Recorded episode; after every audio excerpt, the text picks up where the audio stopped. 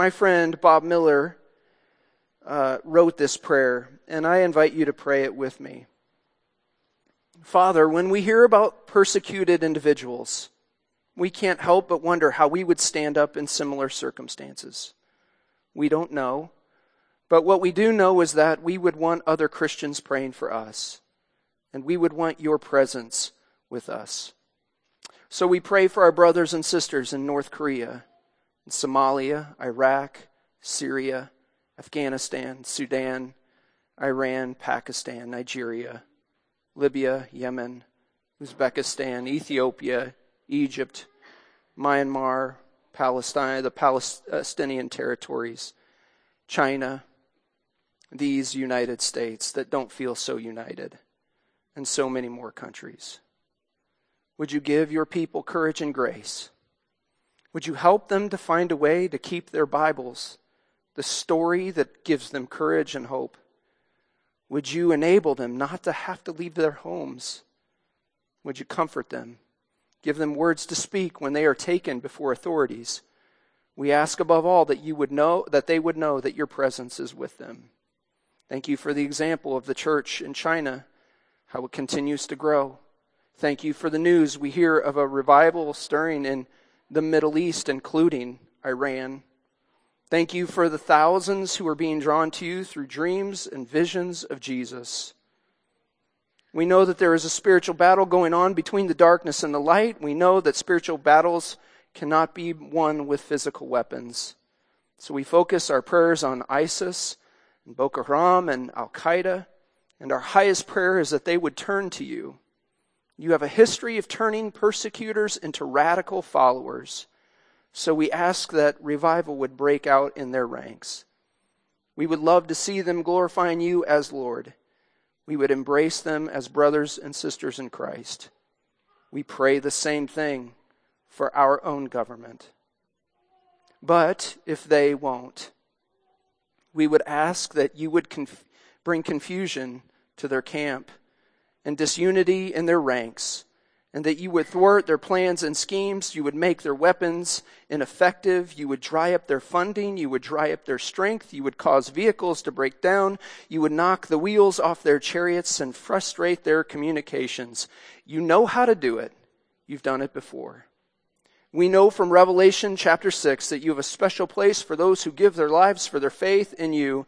We know that in the end every knee will bow and every tongue confess that you are Lord. But today we ask that your strong presence would be with our brothers and sisters who are suffering because of their faith.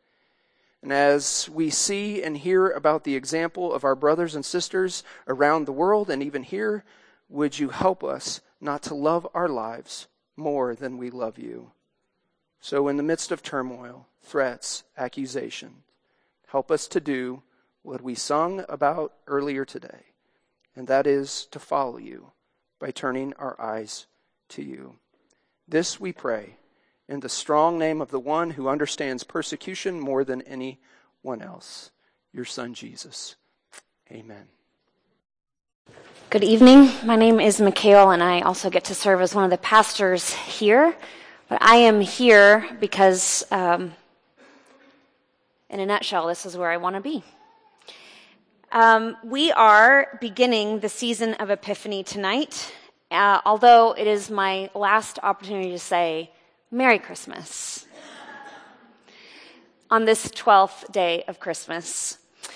But as Pastor Chris already reminded us, Epiphany is the season of both surprise and astonishment that launches tomorrow in our remembrance of the day uh, that we call Epiphany, the day of Epiphany, the day that we remember the Magi who were epiphanied by the great star that they saw and came to worship Jesus.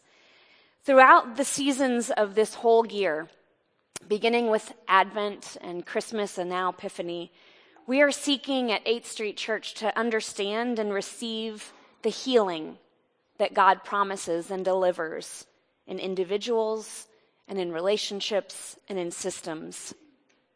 And so in Epiphany, it seems that we find that God's healing is quite unexpected, perhaps even astonishing.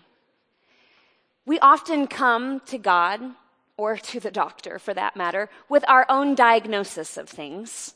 And we come expecting and even asking for a very particular cure or prescription.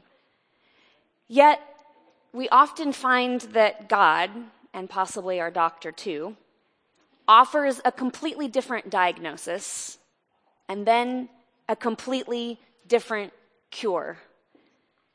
And this seems to be exactly what Jesus is doing in what we have come to call the Sermon on the Mount in Matthew chapter 5 through 7.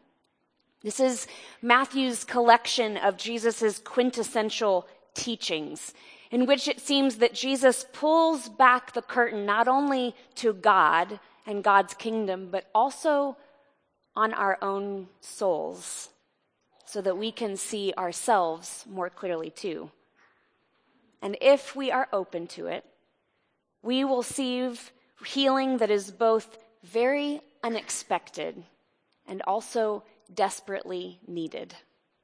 And so, throughout the season of Epiphany, beginning tonight, we'll take eight weeks to delve into Jesus' teachings on the Sermon on the Mount. Today, we will begin with a little bit of a prelude in Matthew chapter 4 to give us a proper introduction to what his words are all about.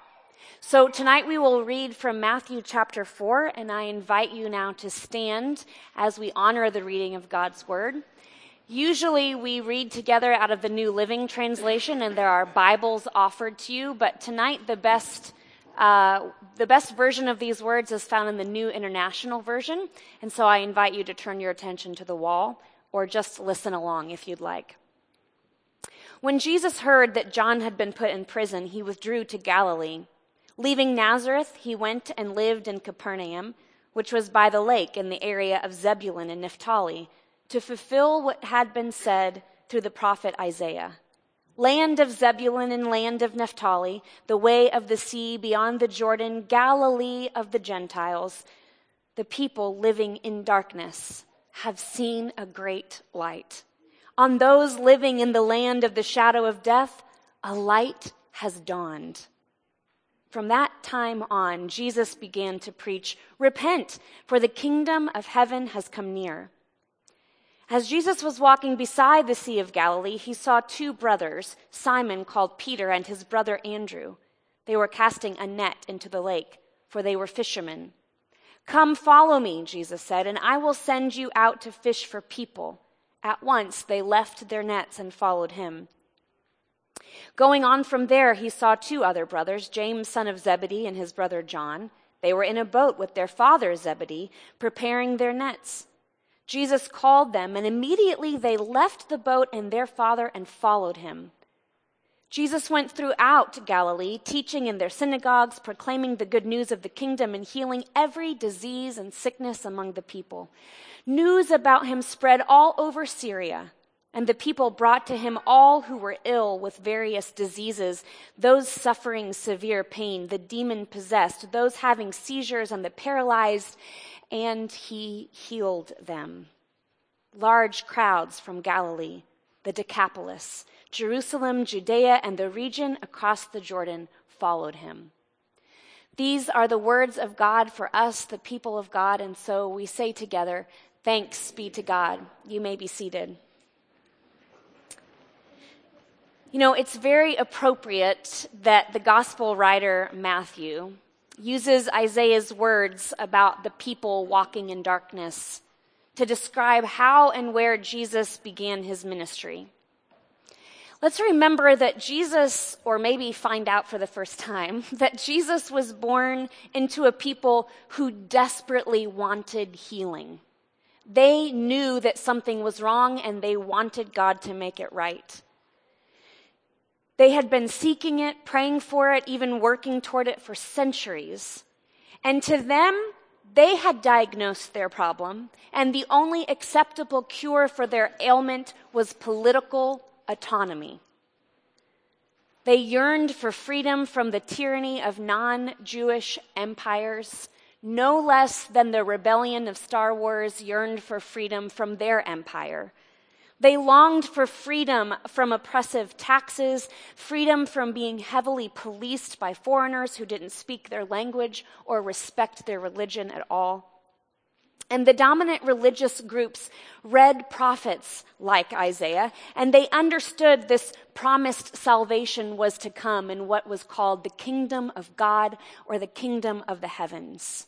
When the mighty Yahweh would once again avenge himself and his people and oust all of their enemies like he did with the Egyptians or way back in the good old days of Judges. The kingdom of heaven the coming reign of God, was understood as this state of affairs, this beautiful, glorious place where there was God's salvation and deliverance. God's presence was there. There was justice and peace, and there was great joy. In a nutshell, it's this word shalom that shows up so often in Hebrew writings. This word of great peace and wholeness, things as they should be. And most people assumed that this would look like and could only come through a new political regime that reestablished the famed greatness of King David and King Solomon, and it would just be like the good old days again a place without foreigners, without sicknesses, without poverty. And there were, of course, many different kinds of theories about how the kingdom of heaven would come and who would bring it about. But everyone whose opinion mattered, all the educated male folk, they agreed that the kingdom of God would look completely different than their current situation, and it would absolutely mean that the Romans, their hated enemies occupying their territory, would be gone. So you can only imagine the stir it caused when Jesus began preaching everywhere he went, not just one time, but everywhere he went, saying, Repent, for the kingdom of heaven has come near. It's here, it's closer than you think. And it's not only the way that he preached or the message that he preached, but imagine the stir caused because of where he became, where he began preaching this message. In the furthest place one might imagine the kingdom of heaven coming near to. It wasn't in the temple, the housing place of Yahweh. It wasn't in Jerusalem or even the surrounding area of Judea where all the political and religious power players were. It was in the Galilee, a rural land full of hills and wild country a place long inhabited by Gentiles, where Greek cities called the Decapolis, or the Ten Cities, were established along a trade route. It was an area of the country generally despised by the more well to do folks, a place that people would regularly refer to as hicks or hillbillies, people with strong accents and unsophisticated ways but it was also a place of violence. Because for centuries, the Galilee area had been, had given birth to violent would-be messiahs. Yes, they were amidst a whole bunch of different cultures with Greek cities and Gentiles, but it wasn't that they were so metropolitan. They were actually deeply segregated and deeply prejudiced. And their proximity created a deeper sense of hatred and anger. And so they again and again and again, people from the Galilee region led unsuccessful rebellions, which were quickly and mercilessly squashed by the Romans. And so this violence begat more violence, and violence begat more violence, and violence begat more violence. And so the whole people of this area gained a really bad reputation, not only among the Romans, but also among the Jews themselves. They felt like the Galileans made everybody else look bad. They caused too much trouble, and their shoddy attempts at overthrowing the government just made things worse for everybody. You may remember that in John's gospel, Nathanael asked about Jesus, Does anything good ever come from Nazareth? This is why. And so Jesus shows up in this very turbulent place and this very turbulent time, and he preaches this message everywhere he goes. Repent, for the kingdom of heaven has come near. and people flocked to him in droves. We just heard in the text today, men, successful men, dropped their careers and left their family businesses in the dust to learn from him and follow him. People came from miles and miles, over hundreds of miles traveled by foot or donkey, Jews and non Jews alike, to be healed by Jesus. Have you ever read this and wondered why? What would entice you or me to leave our jobs? What would entice us to travel hundreds of miles with our family, to pack up our belongings for weeks at a time and go off and hear a guy preaching out in the middle of nowhere? Who would do this? And what would be so great that would entice us to go? I think one of the difficulties that we have is that it's, it's easy, we, we know that Jesus preached the gospel, and what we hear in this text is that what Jesus preached was repent and believe the kingdom of God has come near. But what we struggle with is how repent and believe that the kingdom of God has come near is good news. How, how, how is that good? What does it mean? I would guess that your experience of the word repent is similar to my experience of the word repent, and it doesn't sound so great. I'm not running after the street preachers that are yelling at me to repent. I'm usually running away from them. But Jesus isn't yelling at people. He's not shaming them. It's not a threat. In fact, the word that is translated in English language as repent is called metanoia in the Greek. And it literally means to turn, to reconsider, to rethink, to turn around, to think differently, to change your mind. So Jesus says, Hey, everybody, it's time to think differently about something. This kingdom that you thought was so far off and inaccessible to the likes of you, it is showing up in the here and now. It's not something far off into the future. It's not something just for the privileged or the powerful or the well to do. It is a present reality that has come to you. It is available now. And the people heard this as very good news. The long awaited time when God's deliverance would be unleashed, when there would be joy and peace properly dispersed among all of the people they loved it. And to demonstrate that it was really true, you know what Jesus kept doing? He kept modeling that the kingdom actually was there in their midst as he healed and healed and healed and kept healing, not just physical bodies, but also spirits and relationships. And so the people who had been living in great darkness saw a great light.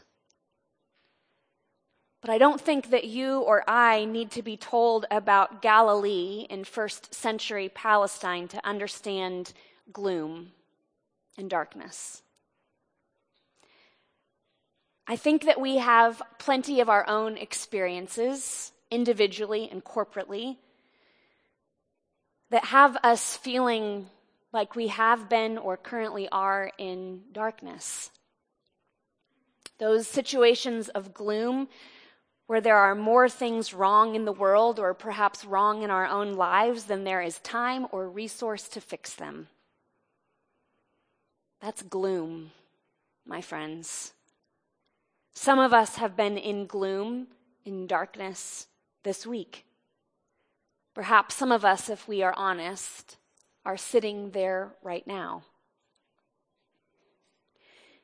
To be honest, I think the events that have gone through our news cycle just in the last seven days are enough to bring us into that place all on our own.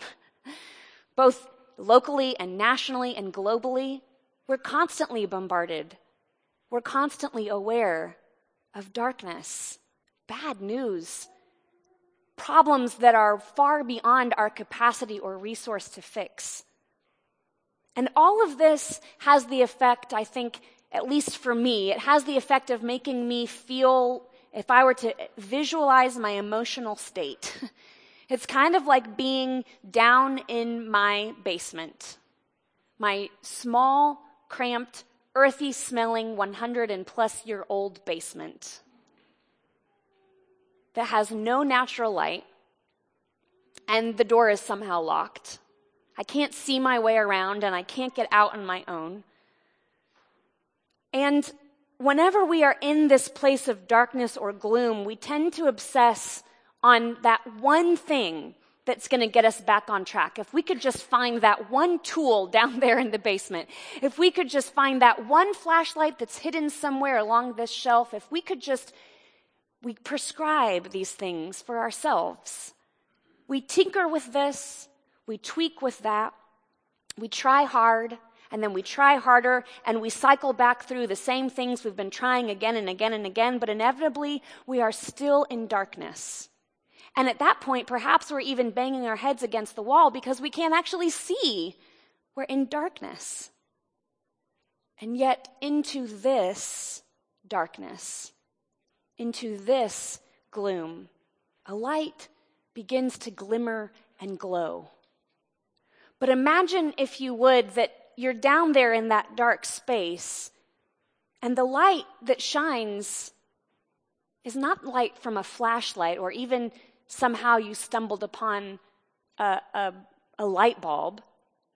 It's actually the door or being flung wide open or the earthen barrier to the outside being totally chopped down and carved out. And then, as closer we get walking to the door, we see that the light is not just pouring in from the daylight outside, but it's actually the person who has opened the door is shining. This light shining upon us is the very person that Albert Einstein, which I think is so awesome. Of course, Albert Einstein would call Jesus the luminous Nazarene. And there Jesus is, the light, lighting up not just our room, but actually, the light that's coming in is not for the benefit of us stuck in that tiny room. It's actually our escape route. And what we thought so badly we needed, just a little flashlight to fix what's in our own room, Jesus says, Oh, I'm not here to help you fix the room. I'm here to bring you into a whole new space. And when Jesus shows up to say that the kingdom of God has come near, in effect, Jesus is saying, Hey, y'all, I've invited you into my life. I've invited you into life with God. The two worlds that you thought were so far apart are actually much closer than you think. In his book, Conspiracy, uh, Divine Conspiracy, Dallas Willard talks, obviously in great length, about God's uh, transformational power within us. And he talks about his own experience growing up um, as a child to help us understand Jesus' invitation. As a child, I lived in an area of southern Missouri where electricity was available only in the form of lightning. We had more of that than we could use. But in my senior year of high school, the REA, Rural Electrification Administration, extended its lines into the area where we lived, and electrical power became available to households and farms. When those lines came by our farm, a very different way of living presented itself. Our relationships to fundamental aspects of life, daylight and dark, hot and cold, clean and dirty, work and leisure, preparing food and preserving it, could then be vastly changed for the better. But we still had to believe in the electricity and its arrangements, understand them, and take the practical steps involved in relying on it. You may think the comparison rather crude, and in some respects it is, but it will help us understand Jesus' basic message about the kingdom of heaven if we pause to reflect on those farmers who, in effect, heard the message Repent, for electricity is at hand. Repent. Or turn away from their kerosene lamps and lanterns. Change their minds from ice boxes and cellars to freezers and refrigerators. Turn away from scrubbers and rug beaters, their woman powered sewing machines and their radios with dry cell batteries. The power that could make their lives far better was right there near them, where, by making relatively simple arrangements, they could utilize it. Strangely, a few did not accept it. They did not enter the kingdom of electricity. Some didn't want to change, others could not afford it, or so they thought. And there is no suggestion that electricity hasn't happened yet, but it is about to happen, or that it's about to be there, possibly if someone welcomes it or lets it come. Rather, electricity has been there, but now it has become available. It existed before, it's available now. And similarly, the kingdom of God is also right beside us. It is indeed the kingdom among us. And so, Jesus comes to preach a good news message that the kingdom of God the power, the presence of God is closer than we ever imagined and is now available. And throughout the rest of the Sermon on the Mount, he expounds on what that means for our lives and what life looks like once we come into this invitation. But I think we cannot rush on without first pausing long enough like the farmers did in 1930, whatever, to consider what we will do with this kind of invitation. What needs to change in our minds? What arrangements need to be made for us to rely on this new truth? In just a moment, we will participate by coming to the Lord's table together. But before we do that, I want to actually give us the gift of time. Very seldom do we allow ourselves time to process, time to think, time to feel. And I confess, even as preacher, that I don't often give you that time. And so I want to offer that to us now. I have some suggestions of questions you might want to consider over the next two minutes, but it's your time. So feel free to use it however you like. If you want to kneel, you're welcome to do that. If you want to sit and pray, whatever posture is good for you. But here's what I would like you to consider How has Jesus shown up or is showing up now to light your darkness? And is God inviting you into something new right now? And then what do you need to receive today as we prepare to come to the table of our Lord? Take some moments, friends, and I will close us with a word of prayer. So often, Jesus, we talk about inviting you into our life. But here we find that you are the one inviting us into God's life.